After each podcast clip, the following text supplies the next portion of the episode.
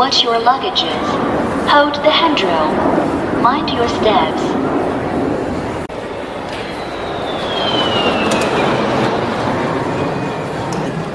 Salve, salve galera, sejam bem-vindos ao podcast Fui Sozinho. Estamos aqui para a segunda parte do episódio sobre comida em viagem, sobre culinárias, nossas experiências em viagens, provando os pratos do nosso Brasil e deste mundo. Estou aqui mais uma vez com as minhas amigas Nai, Ari e Lari. Mais uma vez aqui para falar sobre as nossas experiências, um papo divertido, descontraído e que traz muita informação para vocês aí de como lidar nas viagens. Então, bora para esse segundo episódio. E pessoal, como que vocês uh, costumam reduzir o orçamento né, de comida uh, em viagens, né? Geralmente vocês vão nos lugares que são menu turístico, né? Mas assim, só falando para nossa audiência, né, que uh, essas grandes cidades, a maioria dessas grandes cidades aí que são bem turísticas, geralmente tem os restaurantes que eles chamam restaurante pega turista, né? Que eles oferecem um menu lá com uma entradinha, o um prato principal, uma taça de um vinho mequetrefe lá e para falar que você teve um, um, experimento, um contato com a culinária local, né? Geralmente esse tipo de, de restaurante te ajuda bastante a economizar, né? Mas os restaurantes típicos, autênticos, né? Uh, geralmente eles são mais caros, né? Qual é a estratégia que vocês têm, que vocês utilizam para economizar uh, um pouquinho, né, nessa questão do orçamento da comida? Ô Nai, você mencionou, né, que geralmente é bom, às vezes, quando você está no Airbnb, você cozinhar também é uma maneira, né, de economizar. Sim, é. A, a, minha tática é sempre a mesma, é alternar. Geralmente, se eu tiver a opção de pegar um lugar que tenha café da manhã, já faço aquele café da manhã reforçado. Se não tiver, ou se eu tiver num lugar onde eu possa cozinhar, eu vou é, comprar uma comida que eu possa comer bem no café da manhã. Aí às vezes, aí geralmente eu faço assim, uma refeição é fora. Então, se eu almoçar fora, eu vou procurar jantar, né, em casa, ou eu vou, se eu não tiver opção de cozinhar, eu vou jantar aquele sanduíche, aquela coisa, né, que só dá uma enganada. E se eu é, tomei um bom café da manhã, às vezes eu consigo passar o almoço, daí eu janto bem, janto num restaurante e tal. Então, assim, eu consigo equilibrar o orçamento. E você, Lari, o que, você geralmente faz para tentar economizar umas moedinhas com comida? Olha, geralmente, é, assim como na eu tomo um bom café da manhã. Eu gosto muito de tomar café da manhã. E aí eu acabo almoçando um pouco mais tarde. E eu não sou uma pessoa de jantar, né? Então, às vezes eu como uma besteirinha assim à noite, se eu tiver com fome, mas algo bem, bem básico mesmo. A minha forma de economizar é mais essa mesmo. Muito bem. E você, Ari? Economizar em casa e não quando eu tô viajando. Mas é verdade que, como as meninas, eu tento tomar o melhor café da manhã possível, que geralmente está incluído né, no, nos hotéis, nos hostels, etc.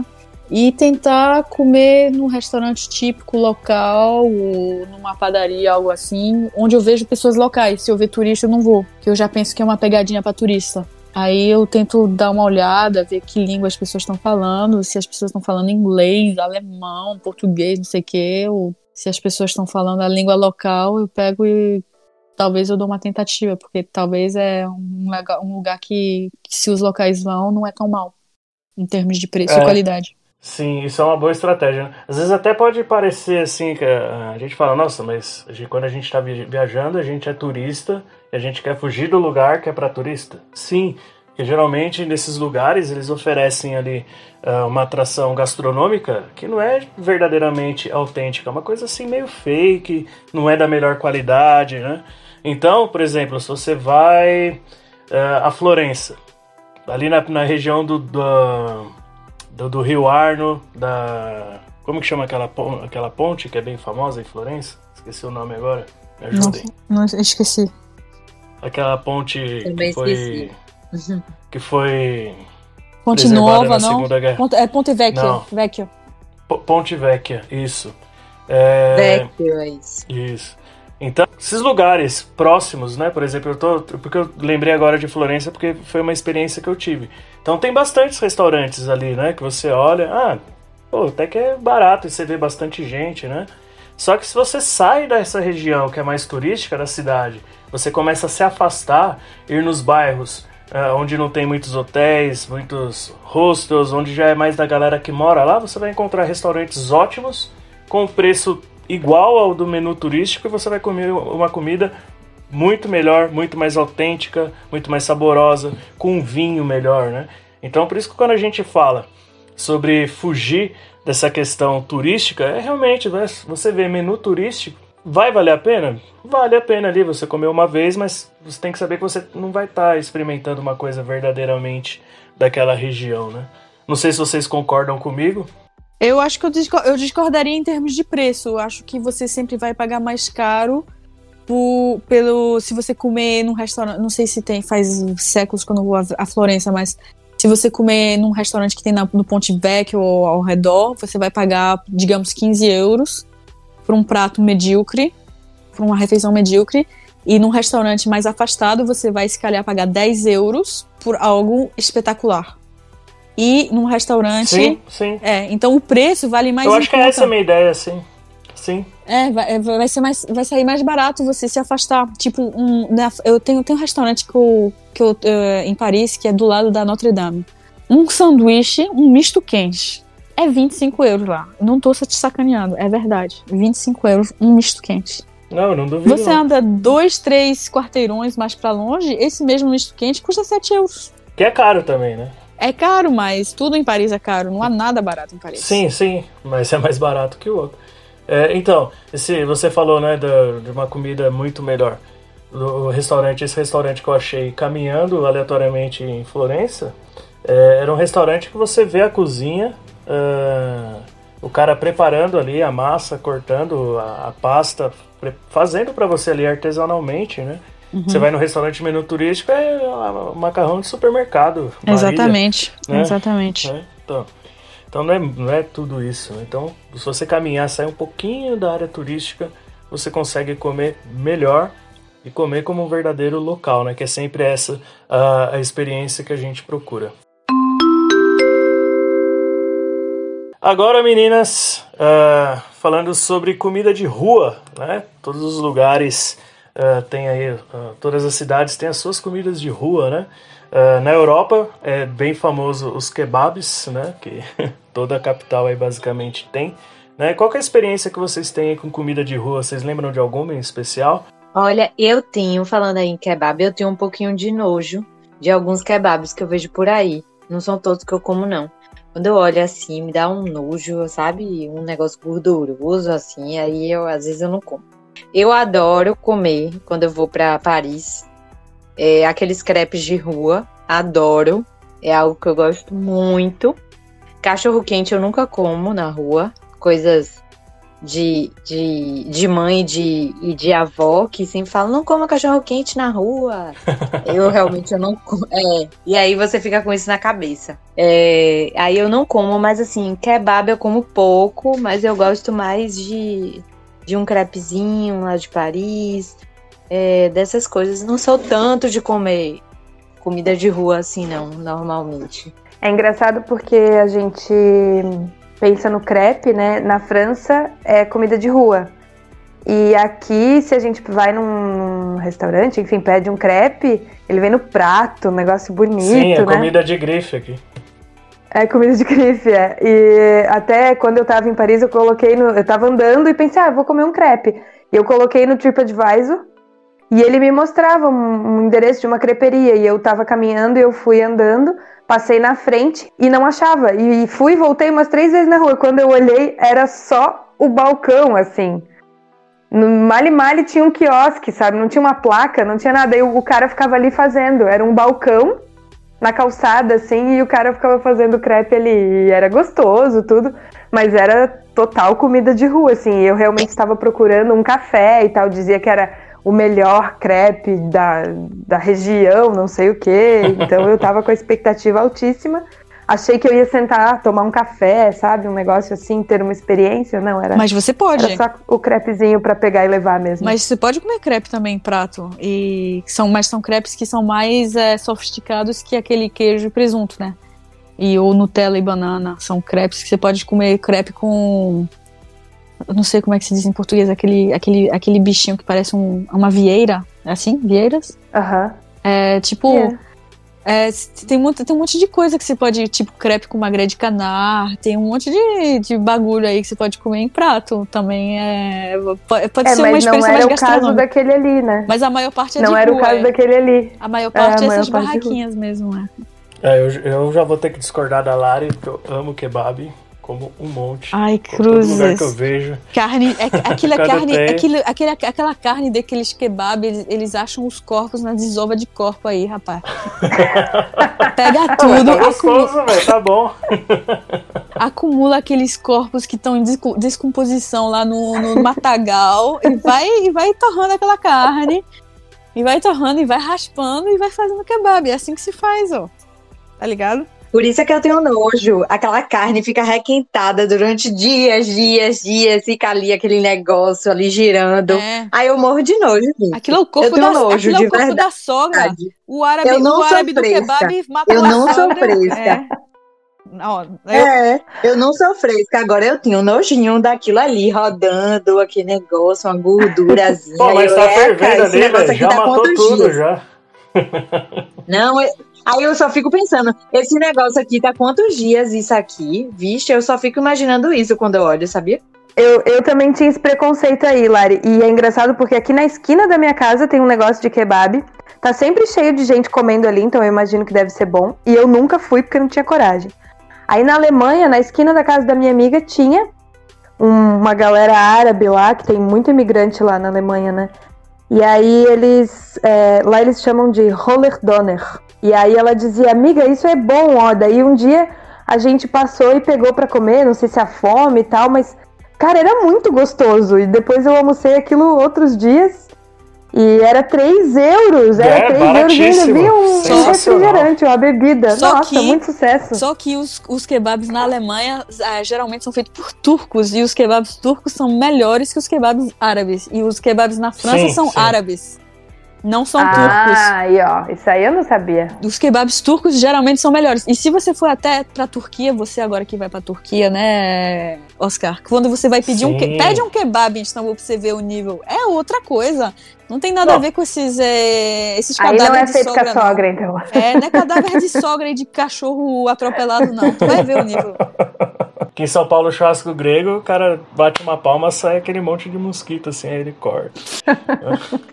Não, na Turquia os kebabs são é melhores. Por isso, os turcos Não, sabem sim, fazer não, é eu, kebab. que eu tô falando de comida de rua. Hum. Mas falando de uma coisa boa que eu também experimentei e gostei, que foi né, em Praga, aquele tridelnik, que é aquele doce que é um rolo assim, né? Que eles recheiam com alguma coisa se você quiser. Não sei se vocês sabem do que, que eu tô falando. Eu tô ligada. Ah, eu tipo já um- comi em Curitiba um- isso aí. Um, um canudo. Nossa, Hum. aquilo é muito bom, muito bom. Eu comi um que, tipo, eles recheiam com doce de leite. Vocês já perceberam que eu coloco doce de leite em tudo, né? Ainda põe Adoro. um sorvete por cima. Nossa, aquilo é muito bom. E assim, vende em barraquinhas da rua, assim, é muito bom. Vocês lembram de alguma comida de rua, ou Nai e Ari, que vocês comeram?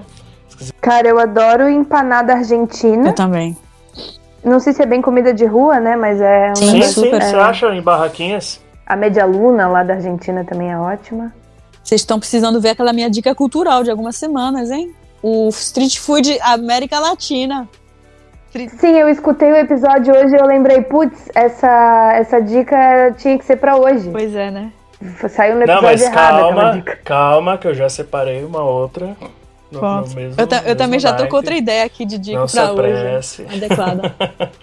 E não, só falando para nossa audiência, né, que no, no último episódio a Ari falou sobre o Street Food Latin America, né, que tem no Netflix, Uhum. pra galera assistir aí sobre comida de rua e tem também a, a temporada da Ásia também, né, pra galera Sim. que quiser.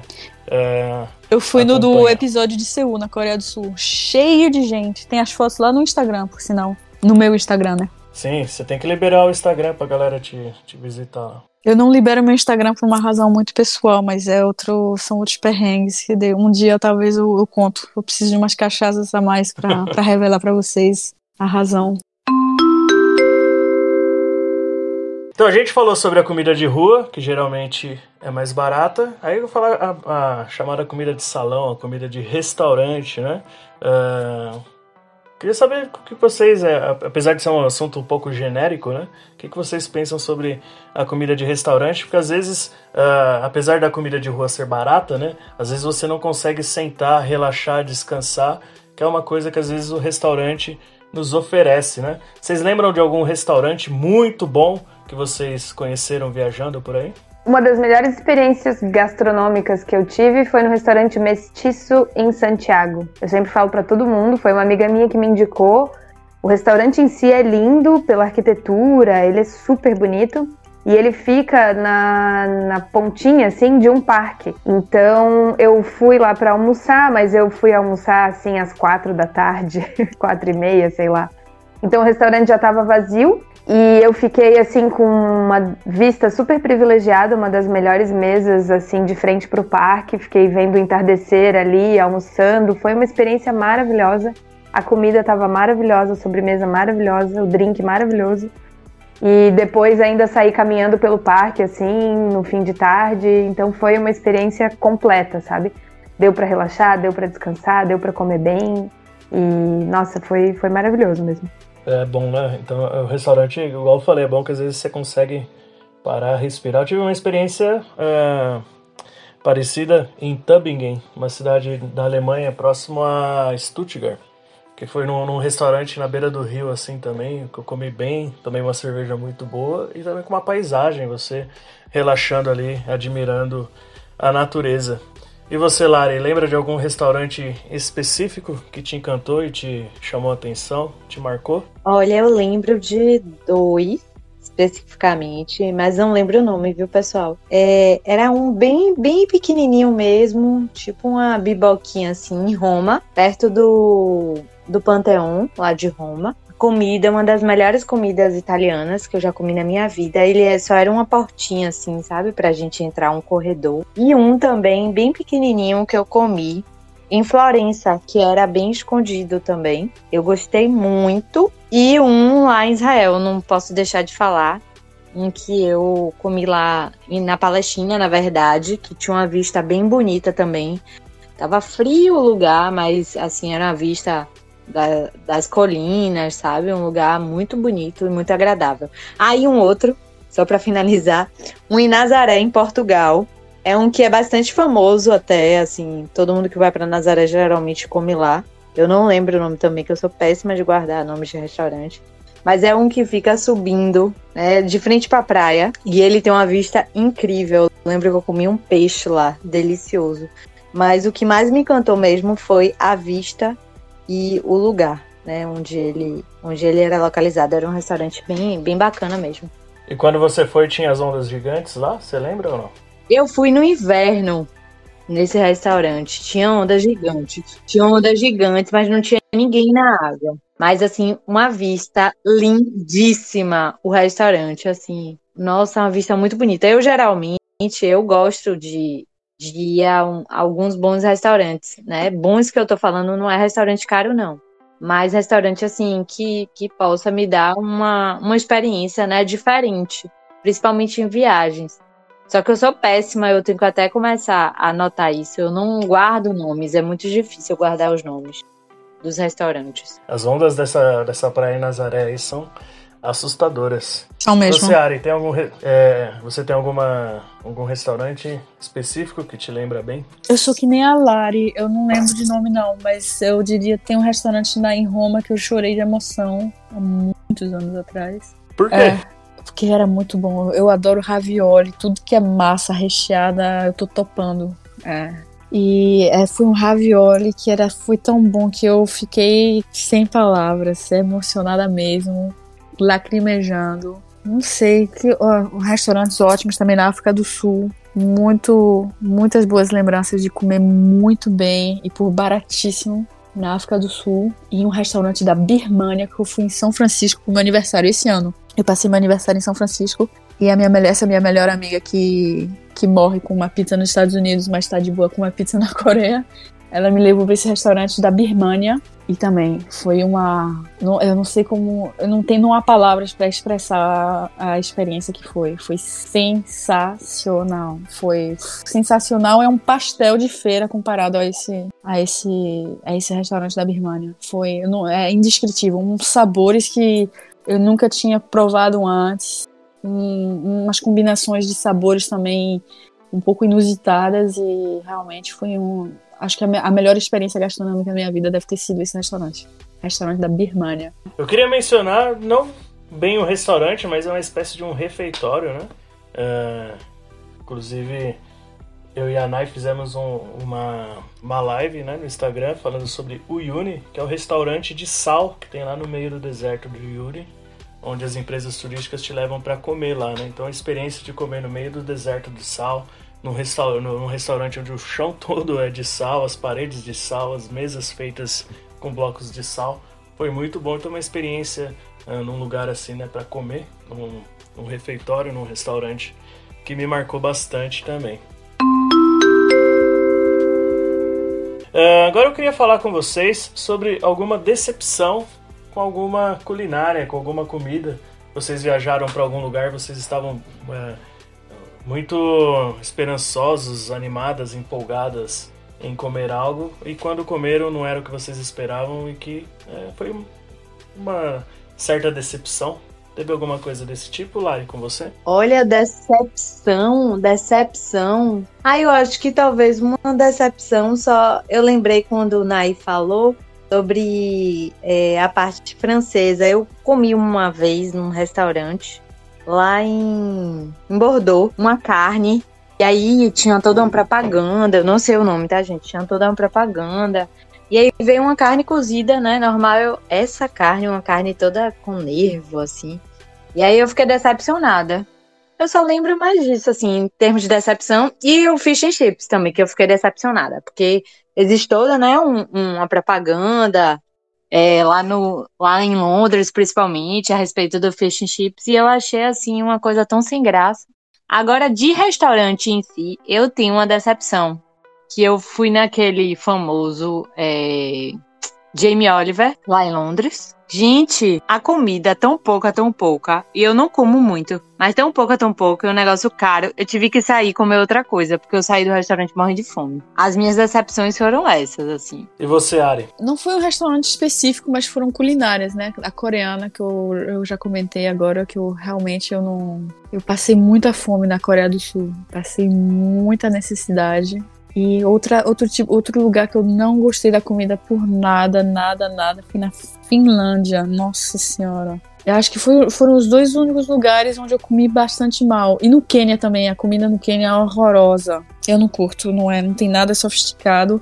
Não que comida tenha que ser sofisticada, mas é.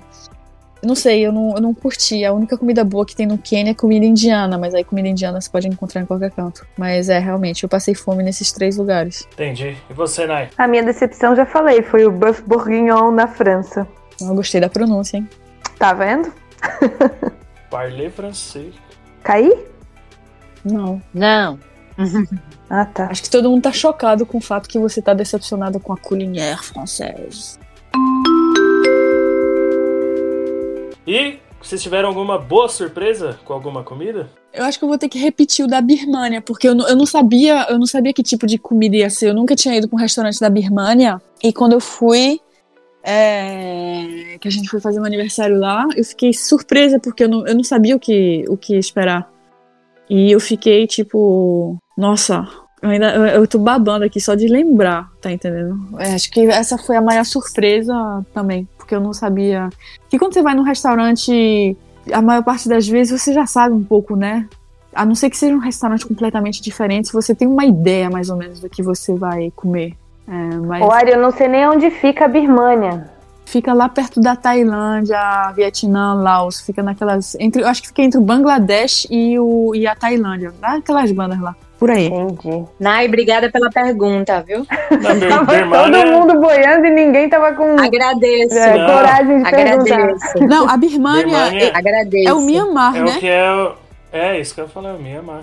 É, desculpa. Ah, Mianmar. Ah, porque antigamente se chamava Birmania. Mas hoje. É, pronto, é isso mesmo, é entre o Bangladesh e a Tailândia. Desculpa a ignorância aí, pessoal. Antigamente se chamava Birmania, gente. Desculpa, eu que não, eu que não dei um update. Viajando e aprendendo. Eu que, eu que não dei um update no. Que tem uns certos países que mudaram de nome, né? É, você falou de países que atualizaram o nome, por exemplo, eh, oficialmente agora a gente não pode mais chamar Holanda, agora é Países Baixos. Ah, República Tcheca, agora é Tchequia. É, Macedônia. Macedônia, Macedônia do é Norte. Macedônia do Norte. Tem alguns países que recentemente fizeram umas atualizações. A Suazilândia mudou de nome também. Eu até tomei um susto quando eu vi o nome novo. Eu disse, que diabo é isso, meu Deus? É, agora se chama Eswatini, né? E você, Lari, teve alguma boa surpresa com alguma comida, com alguma culinária local que você nem esperava tanto, mas quando você provou, você falou, olha, é melhor do que eu pensava? Olha, eu tive com a de Israel, assim, que foi, eu acho que a mais diferente. Que eu me surpreendi muito, principalmente no café da manhã, porque o café da manhã é um, é um pequeno almoço, né, de fato, lá. Então, eu me surpreendi demais, demais mesmo, positivamente. Uma culinária local que, me, que eu fui sem expectativa nenhuma, até porque eu nem conhecia tanto sobre, foi a culinária espanhola, né? Que eu gostei muito, assim, né? O Ramon, que eles comem lá, sensacional, com uma boa cerveja, com bom vinho. E lá, é, numa cidade que chama Segóvia, a gente foi comer um cotinilho, que é um, um leitãozinho, né? Que eles... Ah, eu eles- comi isso aí também. E assim, eles preparam lá, né? Eles trazem o, o leitãozinho, né? O cotinilho inteiro. Aí ele, o cara corta, tipo, em três pedaços com um prato mesmo, assim, ele bate forte assim, pá, pá, pá, e serve no seu prato assim. E aquela carne suculenta, molinha. Nossa, sensacional. Muito boa. Então a culinária espanhola me surpreendeu positivamente, assim, né? O que eu queria saber de vocês também, né? Agora, o último tópico para encerrar aqui este episódio saboroso. Se vocês já foram ou iriam a um destino, principalmente por causa da culinária, da cultura gastronômica de um local. Né? Eu, por exemplo, tenho muita vontade de ir para o México para experimentar todas aquelas comidas calientes deles, né? Cheia das pimentas. Tá? Queria saber de vocês se tem algum lugar que vocês gostariam de ir, principalmente por causa da comida. Tem algum lugar que você ainda não visitou ou que você já foi, Ari, por causa da comida? Olha, tem 150 países mais ou menos que eu não fui ainda. É, mas eu acho que não viajaria Não, mas que unicamente- você iria por causa da comida. Não, eu acho que a culinária faz parte do, de, uma- de um algo mais global, tipo a cultura, a história, etc. É, tipo, eu morro de vontade de ir pro México também, mas não só por causa da comida. Eu amo comida mexicana, mas eu acho que no México também tem muitas outras coisas que me interessam além da culinária. Então, eu gostaria de ir pra lá, mas não só por isso. Eu acho que não há um país onde eu iria só pela comida. Eu acho que comida só faz parte. Entendi. E você, Lara, o que, que pensa sobre isso? Eu penso bem como como Ari, viu? Eu acho que comida faz parte, né? Eu- Faz parte do conjunto. Agora eu tenho curiosidade de, de ir pro México também para provar a comida mexicana de lá, porque eu adoro comida mexicana. E uma coisa que eu tenho vontade é experimentar o ceviche, né? Lá no Peru. Eu adoro o ceviche. E eu tenho vontade de, de experimentar de como é o ceviche original, né? Digamos assim. Mas eu não iria, tipo, só pro Peru só por conta disso. E você, Nai, segue nessa mesma linha também? Sim, eu inclusive ia falar os mesmos países. O México. É, também tenho curiosidade de provar a comida mexicana original, digamos assim. E o Peru já ouvi falar muito bem da culinária em geral, não só pelo ceviche, mas já ouvi falar muito bem é, de restaurantes, né? Eles têm restaurantes muito premiados lá e tenho muita vontade de conhecer. É um lugar que eu tenho vontade de conhecer, especialmente pela culinária, também pelas paisagens, mas uniria o útil ao agradável, né? As paisagens e a culinária. É, eu já ouvi falar também maravilhas da, da comida, de como comem no Peru. Falam que é exuberante, falam que ia ser muito, muito, muito bom. Falam que é- não é um lugar barato para se comer em relação a outros países aqui da América Latina, mas que come-se muito bem, que é muito saborosa a comida delas, deles lá, lá no Peru. A Ari falou que tinha separado uma dica cultural. Olha, eu vou repetir a dica da semana passada, que eu acho que ainda é válida, pro tema de hoje, que é o Street Food América Latina, que tem também fala do México, das empanadas argentinas, de Lima, no Peru, etc. Mas também tem outro, outra série que eu acabei de descobrir no Netflix, que é Tacos Stories, que é sobre unicamente tacos mexicanos. É um documentário unicamente sobre isso. E eu poderia comer tacos todo santo dia, então eu vou deixar essa dica. Para quem quiser babar.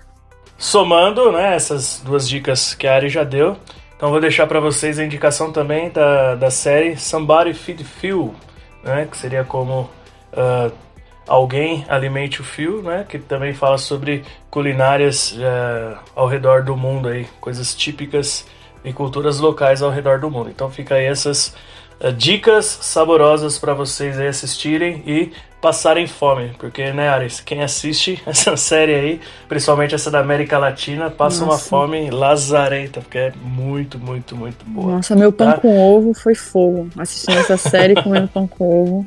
É... é... então, meninas, mais uma vez, obrigado. Valeu, galera. Foi um prazer estar aqui com vocês. É, espero que vocês tenham curtido esse episódio. E aproveitem para compartilhar com os amigos também. Oi, pessoal. Espero que esse episódio tenha dado fome em vocês aí, de tão gostoso, né, que foi o papo. E eu já tô morrendo de fome imaginando uma comida italiana na Itália, claro, né? Mas como não é possível, vamos fazer a comida italiana aqui no Brasil mesmo. Então, espero que vocês tenham gostado. Tá? Indique aí, como a Nay falou, para todos os amigos, família. Um beijo e até a próxima. Obrigada, pessoal, por escutarem nosso podcast mais uma vez. Eu queria poder encomendar uma comida italiana boa também no Uber Eats, mas falta de grana vai deixar para outra vez, né? Próximo episódio. muito bem. Meninas, mais uma vez, muito obrigado. Queria agradecer também a vocês que estão aí nos ouvindo. E lembrando para seguir a gente lá no Instagram, no Fui Sozinho Podcast. Você encontra o perfil do Instagram de nós quatro lá. E lembrando sempre para você compartilhar, mandar para os seus amigos, para a família, uh, o nosso podcast e ajudar a espalhar mais uma vez aí a palavra viajante para todo mundo, né? Sempre bom falar sobre viagens, ouvir sobre viagens. Espero que vocês também estejam se divertindo e aprendendo um pouco com a gente. Então, galera, até a próxima. Tá fechando aqui o nosso portão e a gente tem que ir nessa. Uma boa viagem. Tchau, tchau.